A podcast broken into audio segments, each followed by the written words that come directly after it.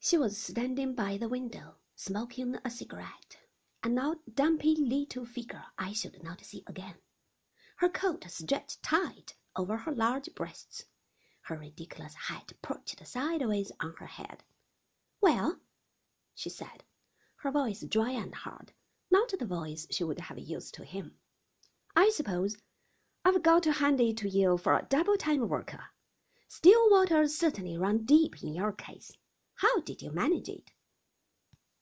I did not know what to answer. I did not like her smile. It was a lucky thing for you I had the influenza, she said. I realize now how you spent your days and why you were so forgetful. Tennis lessons, my eye! You might have told me, you know. I'm sorry, I said. She looked at me curiously. She ran her eyes over my figure. And he tells me he wants to marry you in a few days. Lucky again for you that you haven't a family to ask questions. Well, it's nothing to do with me any more. I wash my hands of the whole affair. I rather wonder what his friends will think. But I suppose that's up to him. You realize he's years older than you? He's only forty-two, I said and I'm old for my age. She laughed. She dropped the cigarette ash on the floor. You certainly are, she said. She went on looking at me in a way she had never done before, appraising me, running her eyes over my points like a judge at a cattle show. There was something inquisitive about her eyes, something unpleasant. Tell me, she said, intimate a friend to a friend. Have you been doing anything you shouldn't? She was like Blaize, the dressmaker, who had offered me that ten per cent. I don't know what you mean, I said. She laughed.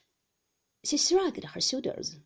Oh, well, never mind, but I always said English girls were dark horses for all their hockey playing attitude. So I'm supposed to travel to Paris alone and leave you here while your beau gets a marriage license? I notice he doesn't ask me to the wedding. I don't think he wants anyone. And anyway, you would have sailed, I said. she said. She took out her vanity case and began powdering her nose. I suppose you really do know your own mind, she went on. After all, the whole thing has been very hurried, hasn't it? A matter of a few weeks. I don't suppose he's too easy, and you'll have to adapt yourself to his ways.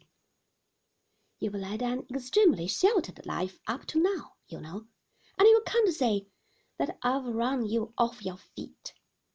You will have your work cut out as mistress of Manderley. To be perfectly frank, my dear, I simply can't see you doing it.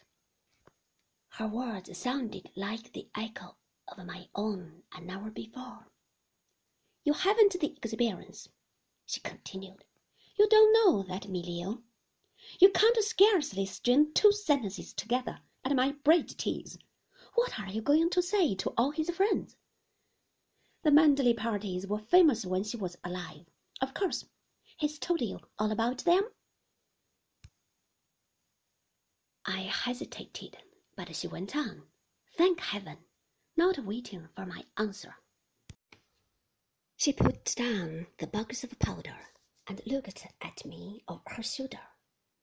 Perhaps she was being sincere at last, but I did not want that sort of honesty. I did not say anything. I looked sullen, perhaps, for she shrugged her shoulders and wandered to the looking glass, straightening her little mushroom hat. I was glad she was going, glad I should not see her again. I grudged the months I had spent with her, employed by her, taking her money, trotting in her wake like a shadow, drab and dumb. Of course I was inexperienced. Of course I was idiotic, shy, and young. I knew all that. She did not have to tell me. I suppose her attitude was deliberate, and for some odd feminine reason she resented this marriage. her scale of values had received a shock. Well, I would not care. I would forget her and her barbed words.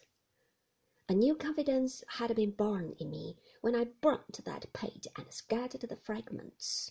The past would not exist for either of us. We were starting afresh, he and I.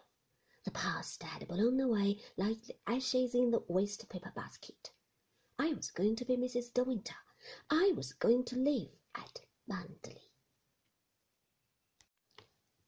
Soon she would be gone, rattling along in the wagon-lit, without me, and he and I would be together in the dining room of the hotel, lunching at the same table, planning the future, the brink of a big adventure. Perhaps once she had gone, he would talk to me at last about loving me, about being happy. Up to now, there had been no time, and anyway, those things are not easily said. They must wait their moment. I looked up and caught her reflection in the looking glass. She was watching me, a little tolerant smile on her lips. I thought she was going to be generous after all, hold out her hand and wish me luck give me encouragement and tell me that everything was going to be all right. But she went on smiling, twisting a stray hair into place beneath her hat. Of course, she said. You know why he's marrying you, don't you? You haven't flattered yourself he's in love with you. The fact is that empty house got on his nerves to such an extent he nearly went off his head. He admitted as much before you came into the room. He just can't go on living there alone.